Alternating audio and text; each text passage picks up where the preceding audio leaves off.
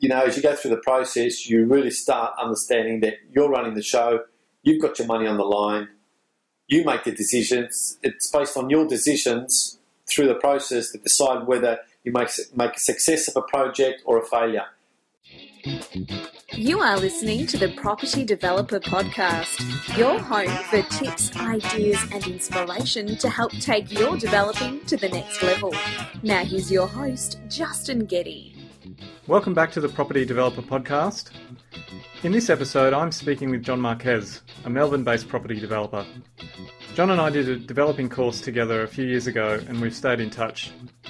In fact, John is doing a development in the same suburb as me, so we've been talking regularly about the many common issues and challenges we've been facing along the way.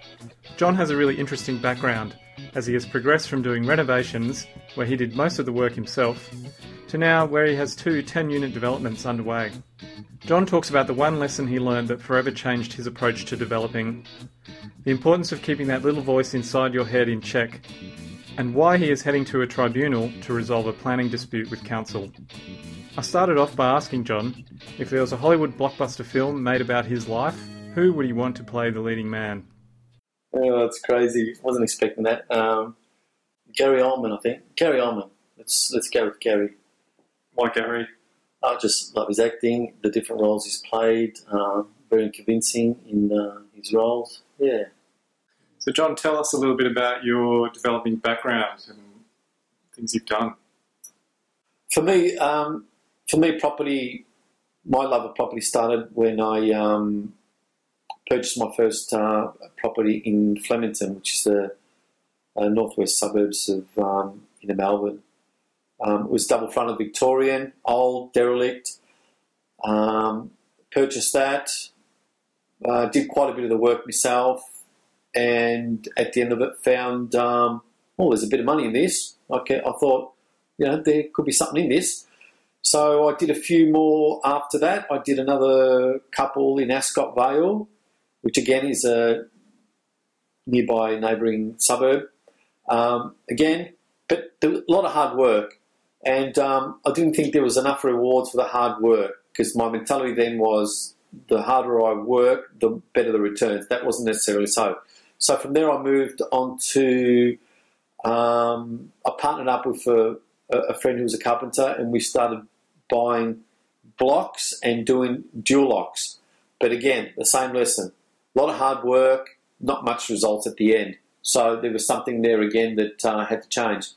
Um, after a few of those, you know, it took it took its toll. We sort of decided to go our own way, and then I thought there's got to be more of this. I mean, there's developers out there that aren't doing any of the hands-on stuff, and you know, they're running three, four, they're doing three, four jobs, which is impossible to do if you hands on, uh, physical work, doing all the physical work. And so I thought there's got to be a better way. So I started going to seminars and things like that. And I eventually come across a program, a rookie developer, that was run by a guy that um, was doing quite a bit of developing in the eastern outer suburbs of Melbourne. And uh, he seemed to be doing quite well. So um, joined that, and that was uh, the start of, I guess, success in developing. And what what was it then that was different from what you'd done before? The way I was doing it, I was basically buying a site and just thinking, if I can do most of the work, there's got to be good money at the end. Whereas the mentality that he taught us was, you have to you have to know your product, you have to know your market. You, you do your numbers first, and then you'll find out. So it was basically the reverse of what I was doing. You should be able to do your numbers, at, crunch numbers at the start that will reveal whether a project is viable or not. So it wasn't just a matter of, oh, there's a site for sale, um, there's one house on it, I can remove that, put two on there, do it all myself, and there's money. No, this is more a matter of um, doing all your research, doing all your numbers first, and then finding if it's a viable project. And if it is, then you can go ahead and um, do it. And I also found another important lesson, which was you don't have to do anything yourself, apart from basically running the show and project managing. Uh, you, you know, surround yourself with a good team they should be able to, and you take all this thing into consideration when you're doing your your your feasibility, that um, you can employ all these people and still come out with a good profit because you've already allowed for that before you purchase the site by doing all your due diligence. So, did my first site, four unit site, doing that. That was in Knoxfield, which is in the outer south eastern suburbs. Um, from that one, I just felt that it was hard to get into the market again.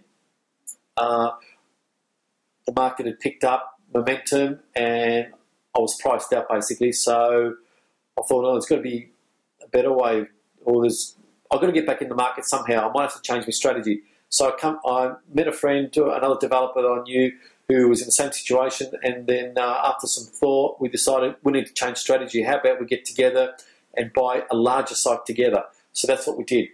Bought a larger site, a 10 unit site in Mooroolbark, which we are currently developing, and we managed to get a second 10 unit site in uh, Kilsyth, which we're going through the planning process for that one. You've kind of skipped over the fact that your first 10 unit site hasn't gone as smoothly as what you had hoped for. Can you tell us a bit about that?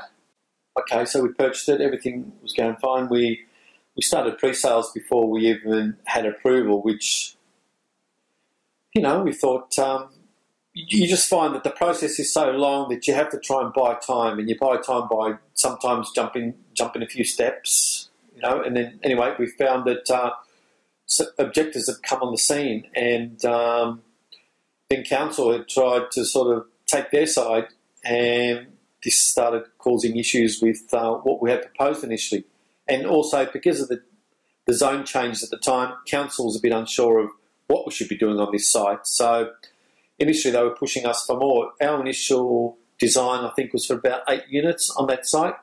Uh, council pushed us, we got to about 14, or we got to about 12, and then council said more, so then we went back with 14, and then we had another meeting of council, and they just thought the design was too much built form and you know just too much too bulky, too much going on. They would rather we reduced it. We thought, okay, this is a bit odd. They were telling us to push it at the start now, and this is about the time the objectors came on the scene. So at this stage, council was a bit confused about where, where it was all going, what they were wanting. We kept quizzing them on what it is they were exactly wanting, and they wouldn't after they they started backing off and um, not wanting to you know reveal much more or guide us any further. So it ended up being at the stage where we thought uh, we, we had a meeting with our our town planner and drafty, and we all felt at that stage that they were just taking they were just taking us on a, on a ride, and it would be best to just cut the whole process short and just uh, lodge with VCAT.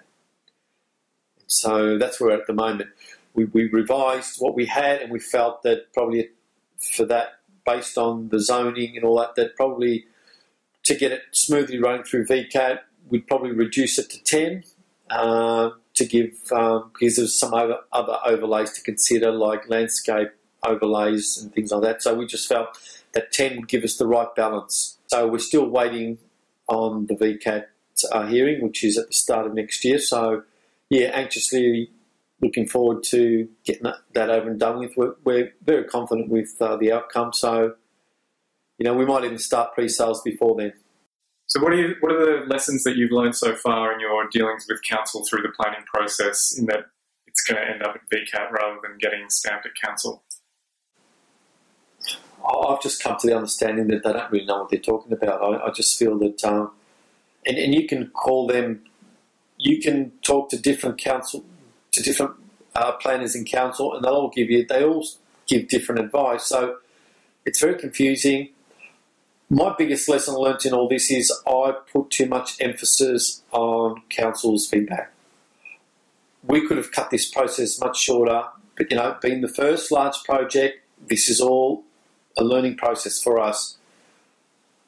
But I learned that I should have paid more attention to my town planner and my drafty, and that would have got us to VCAT at a much earlier time because you know we're we're hoping the council will come to the party. They promised us that um, being one of the newer, larger sites in the area, that uh, they were going to we were going to be guinea pigs. and we were happy with that as long as the council was willing to, you know, help us through the process. But it seemed like they were till the objectors come on board, and then council realised, oh, you know, we we should be taking the side of the objectors. These are the people that put us in power. So that's when the whole thing went pear shaped. Yes, I can understand what you mean about them giving conflicting advice because on my site they wanted me to consolidate the built form, whereas with your site they asked you to separate the built form to provide some articulation. And yet they're both under the same zoning. Everything's exactly the same between your site and mine or ours. That's a perfect example. You know, you could use yours, you could use your site, I could use your site as an example, you could use mine as an example, and you'd say, well, why are there so much differences between the two? So, yeah, I, you know, if I had the time, I'd go to council and, and show them. And, and we've used your sam- your site because you started your site before ours. You were ahead in the process. We used yours as an example, and um, they really didn't have much to say about it. Yeah, it's, it's can be challenging dealing with councils, yeah. that's for sure. So tell us, what, why do you love developing? you have to love what you're doing or what you want to be doing. Um, I think that's very important. That's you know, that, and that'll be one of the reasons that'll bring longevity to this business. If if you have a passion for it, that'd be the first. Um, look, I think I, I, just love the the fact that you can you can buy a site, uh, you know, a raw site, you know, an old house on it, whatever, and then you you know you, you create something on that site. Um, you know, you initially have, say, an old beaten down house on there. You come along, you you you have visions of what you can put on this site, and at the end of the whole thing, you're accommodating people. You you know, you're putting a smile on someone's face. They're buying a, a product of yours, and yeah, I, I just think um, I just get a buzz out of all that. Um, and and you know, the fact that this has also been my avenue to to be able to work for myself and buy my time back and and leave work and not work for someone else. So, you know, it's a double bonus. The fact that now I'm working for myself. Um, not going to say that it's you know that it's not. There's a lot of time spent. You know, I'm not. I didn't leave work to work part time. I, but I just don't see it as work. So I can spend 12 hours a day working on on on a project, and it won't feel like 12 hours. I can work for an employer for six hours and just at the end of the day feel, yeah, just not happy about the whole thing. Come home, not feeling good about it. So, yeah, in a way, it's a dream come true, you know, and um, you get out of it what you put into it. Whereas working for an employer, you know, you can work twice as hard, you're still going to get the same pay. So, you know, if you want to go out and do two, three projects, you can do two, three projects and, you know, really, really get a good reward at the end of it all.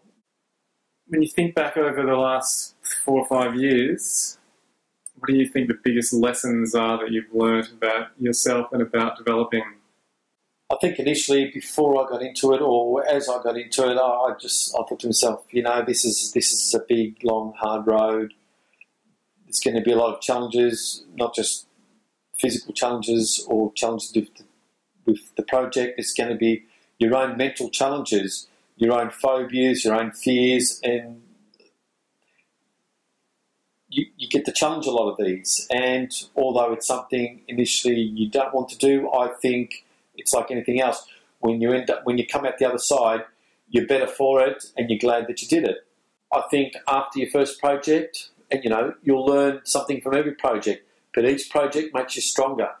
Um, you learn a lot about dealing with people. You become a stronger person. So, who do you think the most important person on your team is?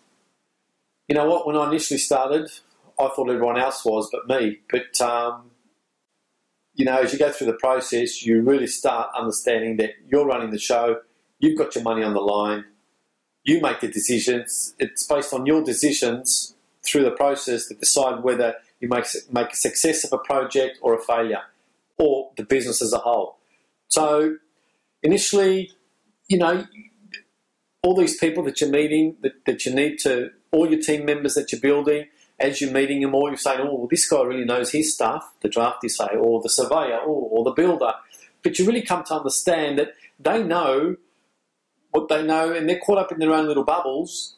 But at the end, you're running the show, and although they all seem to know what's best in their field, you also have to wear a hat from each one of their fields because at the end of the day, it's you don't go by what they say to you, you go by the decisions you make based on what they've said to you. So you don't take what they say lightly, you know, but then again, you take it with a grain of salt. So whatever they say to you, you then mold the information and then you decide, being your project, what you feel you should do. And um, look, a perfect example is like a drafty. You go to a draft and say, what can I get on this site? Well, he's going to draw you some big fancy, you know, he's going to draw you two big fancy 30 square foot homes on there. And then you go to, you know, let's say you went along with the whole thing and then you find out when it comes to, you know, you do the project, you, you put them on the market and there's no interest or the interest is uh, $200,000 less than what you're, you've got them on the market for. Bang, there's a big lesson there. Why is that? What happened there? Well, he told you what he thought was best in his mind, but he doesn't know the market as well as you do. He doesn't know the product that you should be building as well as you do. So basically, he's just built what he's felt in his mind is best for that site, which isn't necessarily what was best for that site. So that's a perfect example of, you know, you first made a draft, you thought, you say, this guy knows everything about everything, I'm just going to let him do it all. Well, no. And that's an important lesson that you, and same goes with the builder. Uh, the builder might have his ideas, he might say to you, look, you know, oh, I think you should spend this much on a kitchen, I think you should, you know, go all out and put. Uh, stone benches, um, chandeliers, whatever it may be. And then again, you realise at the end of the project, what happened here? Oh, I was expecting this price, and all of a sudden it can wipe you out. One development. Why? Because you've listened to people which you initially thought was the right thing to do, but it actually isn't. You're running the show, and it's no more important to anyone else than you because you've got a lot of money riding on this that they have to do what you say and you're constantly pushing all these people to meet timelines, time frames. So that's a big lesson, a very big lesson. Don't be intimidated and feel that all these professionals that become part of your team know what they're talking about or necessarily know what the best is for your project. Yeah, look, I think that was a lesson I had to learn as well. Nobody cares about your project more than you do. And you really need to take charge and, and call the shots. And, and, it's difficult at the start. It's a difficult lesson to learn. You, you keep saying stuff, no, because you, you realise when you meet with these people that they all, they're all experts in their field. But they might be experts in their field, but they don't know exactly what you're wanting to do, and this is what you have to try and get across to them. You have to believe in yourself that what you're building is the right thing for the right is the right product for the market, and regardless of what they say to you, they might be able to give some constructive criticism or advice. But at the end of the day, you need to go back and say, I've done all my research, I've done my numbers, I really truly believe, based on all the agents I've spoken to, that this is the best product. There's a shortage of this product, or there's a demand for this product, and this product, based on the build costs and the end sales, gives the best result. And that's something that none of these people can do because they're all caught up in their own little fields of work. Yeah, it's a bit like being a jockey on a racehorse, isn't it? You've got to control the horse all through the race, even though it might be trying to run faster than what you need it to. That's right. You've kind of got to hold it up, where you've got to pace right. it to, yeah. to get to the finish line first. Yeah, absolutely. All these little things make you stronger, make you more confident, and as I said, uh, after a few projects, you become seasoned and after a few more, you become very well seasoned, and yeah, that's when you realise I am running the show. And the fact is, it's more important to me than anybody else. And and from here on, that's how it's going to be, and that's how I'm going to keep seeing it. What have you got planned for the next, say, three to five years? Now, a lot of it is dependent on what the market does. Um, having said that, regardless of what phase the market's in, there's always opportunities. again, another lesson to be learned. A lot of people think, uh, you know, the majority of people that get into property um, get into it. You know, it seems good. You know, everyone's doing it. I'll make a quick buck. Oh yeah, easy. but you'll notice it's only you know we're all captains in smooth seas. So it's only when the market turns that you, you, you flush out the the people that were really committed and really knew their stuff. They'll stay in. They're they're in there for the long term. And you got the hobby developer, which you know gets in there, gets burnt, and says, "Oh, that's not for me," and goes back to their normal job. You know, like I said, I made a promise to myself a long time ago that uh, I was never going to work for anybody else. So, regardless how hard the market gets, I'll, I'll be in there. There are phases in the market, but um, that there's also always opportunity. Somewhere in the market, there's an opportunity where you have to change your strategy, uh, the way you're doing things, how you're doing it, uh, your approach, all that. I won't be going back to smaller projects. If anything, um, I either take it to the next level or I start thinking more creatively uh, into, you know, maybe apartments. If I was to fast forward three to five years from now, I'd probably I'd want to be doing more projects and larger projects. Even though I'm doing two reasonably large projects, I still have the time. I can still take on a couple more. I feel I have the time. You know, there's times when you know a lot of things are happening at the one time. There's other times when there's just not much happening. So, and because I'm doing it with a joint venture partner, you know, it's a shared responsibility. So, you could say it's as though we're doing one project each at the moment, which you know is probably not enough for me. I, I could easily do more, and also. Um, it's a long time be- between drinks. You know, a big project can take three years before it comes to fruition. So that's three years before you see anything. Yeah, which is one of the big challenges in developing, isn't it? It's a long, well, it can be a long time between paydays. The developer gets paid last. Another thing that people forget. Yeah, that's right. You need to have yeah, bigger projects, bring it, bring more money, but you know, longer. It's a longer period between drinks, but um, you might have other strategies you want to do in between. You might do some um, quick turnovers. You might buy, you know, you might see a nice, decent block of land. You might say to yourself, you know, I might have quite a bit going on at the time, but I might be able to just quickly turn this over, just, you know, plans and permits, and then on sell it to a builder. Uh, you know, there's builders out there that are willing to work for smaller margins than we are because, you know, they've got staff that they've got, um, that they have to keep employed. Uh, we're in a different uh, situation to them. We need builders to develop our own sites, so our margins always have to be bigger. They can work on smaller margins. So, you know, there's always a secondary market where you can sell to them. Um, you might, you might um, become an expert in buying just sites with plans and permits. So that reduces the timeline there. So all you're doing is you're buying a site plans and permits. So as soon as you buy the site, you're basically starting construction. So you might see you might see the money in a year's time, even on a larger project, because as soon as you bought the site, you can just start the whole process. You know, of course they come at a premium, and they don't always work depending where the market's at. But uh, having said that, you know, if you look long and hard, you'll find it. There's, look, there's always bargains out there. You just got to look long and hard. Anybody that says, "Oh, you know, I can't find anything," I mean, I've been there, and that was another challenge. You know, you, you sometimes have to catch yourself in what you're saying to yourself and how you're thinking, your, your, your thinking process. And that's where you really get to learn a lot about yourself.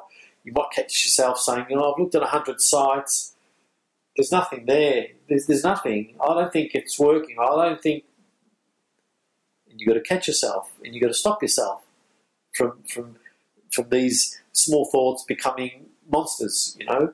So you catch yourself and you say, no, that's not true because that goes against what my true belief was that uh, there's money to be made in any market, in, in any phase of the cycle. And so, if you believe that and you truly do, it's out there. It just tells you that you're not working hard enough to find that site. You're not putting enough in, or you know, you're not thinking outside of the square or out of the box, looking into maybe other strategies because your strategy might no longer work in the current market. So you have to think outside of the box, but always there's always a solution. There's always something out, a property out there that money can be made on. Yeah, I think it's going to be interesting over the next, say, year or two with people who have bought larger sites to do a development on. with a view to prices continuing to rise and making money off that. And if the market slows, which it's beginning to do at the moment, and plateaus out, I just wonder whether people are going to get caught short. New people that come into the market don't understand the market cycles. People that have been around long enough understand that that is all part of a cycle. Every cycle, when it comes to the to the end, when it's coming close to the end of the cycle, these are the things you'll see. You know, uh, negative market sentiment starts coming in, or the sheep start, you know, like a herd of sheep, they're all following each other, and things can turn quite quickly. Um, but always understand that it's all part of a cycle. We're not seeing something new. You know, there might be times when things are different to what it was in the last cycle. Low interest rates, high, uh, uh, high unemployment, low interest rates. On another cycle, you might see the reverse. But at, at the end of the day, they're all cycles, and the sooner you learn to understand that they're cycles, they're nothing new, you adapt. It's important. Got to keep adapting. And the people that make it through these challenges of where the property cycle's at or as it's moving on to the next phase, the sooner you learn to see it for what it is, it's nothing new, it's happened before, history will show you that. Adapt, get over, get over it, get over that, and find um, your next strategy. So, John, do you like to keep learning and trying new things? Yeah, look, I, I think it's important to um, you know to keep the creative juices flowing and to keep you uh, excited um, about the whole thing. You, look, you'll never uh, you'll never stop learning. Every project will reveal something new which you can see coming. You learn something new from every experience. Um, in the meantime, I like to keep myself um, educated. Either it may be as simple as just talking to agents and uh, learning a bit about learning a bit more about the area you're looking in or some new area you plan on um, investing in. Um, I don't mind doing the odd um, going to conferences, you know, property seminars, things like that. I mean, after a while, you probably find that it's repetitive and that um, the person that's actually holding the seminars isn't probably the, you know, he's got his own interests. So what I find most stimulating is talking to other developers. Now, of course, you know, to people listening that are new at all this, they're thinking, well, how do I sit down with another developer? Who's got the time for me? You know, no one wants to know me. Well, that comes in time. You know, uh, when you first start, it's like everyone else that, that you're meeting uh, through the initial journey. Uh, no one wants to know you, but as they see that you are committed, so it's not through your words, it's through your actions. They see this guy is actually committed. He actually wants to, you know, he wants to be a, a big developer one day, or, you know, he wants to get places. And so they start paying attention to you. And through all this, you start bumping into other developers. You might go to seminars and you meet other people that are doing what you're doing or at the next level. Now, you know, you also meet people that are doing nothing and probably never going to do anything. Well, you know, you've got to gravitate away from those people. You sort of pull away from them and sort of gravitate more towards the people that um, are doing things that you want to be doing or, or people you can learn from. You know, it's the old saying, you, if you're the smartest person in the room, you're in the wrong room. So to keep learning and to be doing, it's the same old lesson that when you first started. If whatever you want to do, hang around people that are doing it. Yeah, well, that's one of the reason that I set up this podcast because it can be hard to talk to people that are doing other developer developments. And I was going around talking to developers and kept thinking I should be recording these conversations because mm. they're really valuable. Yeah, and yeah, this absolutely. is an opportunity away for people who are in developing to hear from others that are in developing, whether they're bigger, smaller, how they're doing it, different things most of the developers that I know, I've met uh, a lot through the courses I did. Um, kept in touch, whether it's through the courses that are, the course that I'm currently doing or courses I've done in the past. If you hang around like-minded people, you know, then you, that leads to the to meeting more, and that so and so knows so and so and knows so and so, and then you know you, you you're out there, you're constantly um, you got the word out there that you- you're interested in meeting more people that are doing similar to what you're doing, and before you know it, you're surrounded by you know a lot of people that are doing what you're doing or better than what you're doing, and yeah, the wealth of information from those people compared to the number of books you need to read or or seminars you need to go to, you know, you just can't compare it. You're talking first-hand information, first-hand experience, um, people that you can now uh, call and talk to when you run into difficulties. If they've been where, where you are, you know, it's the first port of call. There's no book that, that can give you all this. This is this is gold. This, this stuff. Yeah, well, hopefully we can build up a bit of a tribe on the Property Developer podcast and share solutions and ideas to problems that people might be facing while they're doing their developments. Oh, look, absolutely. I, I I think when I first started, that was that was the hardest thing to find. Where can I access more information? I mean, a lot of the stuff online, yeah, it's it's not that in depth. It's it's very general. A lot of the stuff um, that you see online. Any any podcast that's interviewing people that um, uh, have done what you want to be doing, you know, all that information's gold. It, and you know, through the questioning, it's as if um, it's as if the people listening are there and asking the questions. Because a lot of these questions that uh, that you're asking are questions that I, I'm constantly asked by by newbies. If you don't know anybody that you can actually ask these questions to, it's the next best thing. I think listen to podcasts where you you you're interviewing people that um, are doing what these listeners want to be doing one day. Well, we'll be getting inside the heads of some of uh, Australia's best developers over the coming weeks, months, and years, so make sure you tune in. as a closing, all, all I can say is that um,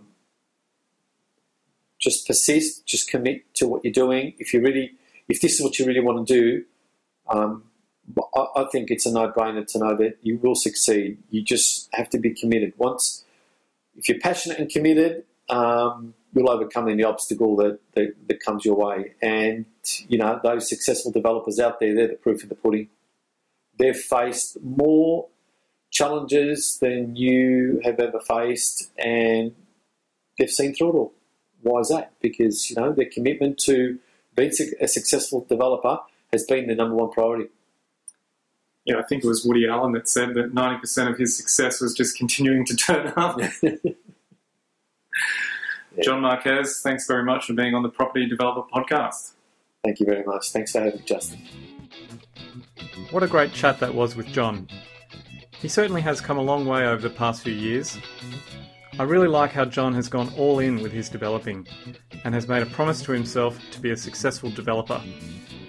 I wanted to share three things that I took out of our conversation. First, be persistent.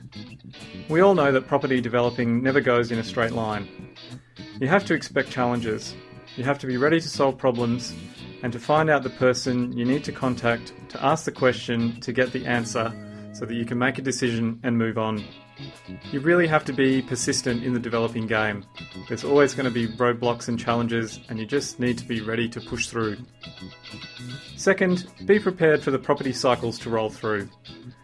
We know that real estate moves in cycles, and we can plan for them. What are you going to do if there is a downturn? Can you sock away cash to ensure you can manage your cash flow if you have to hold on to stock for longer? What if property prices drop? You can be prepared for all these instances and not be in a state of shock and surprise when they happen. And third, probably the most important thing, have the right mindset. Keep that little voice inside your head in check. I certainly know that there is chatter going on inside my mind all the time, and you have to keep challenging yourself to not be ruled by fear. I have to remind myself that I am the one that is in charge, and I'm the one making the decisions, not the scared person at the back of my brain. That's it for today. If you have enjoyed the show, I'd love you to head over to iTunes and give us a rating, or visit propertydeveloperpodcast.com and leave a comment in the show notes. If you have an idea on someone I should speak to for the show or topics you would like covered, then please email me at justin at propertydeveloperpodcast.com. Thanks again for listening in, and until next time, may all your developments be successful. You've been listening to the Property Developer Podcast. Tune in next time for more tips, ideas, and inspiration to take your developing to the next level. For more developing love, make sure to visit propertydeveloperpodcast.com.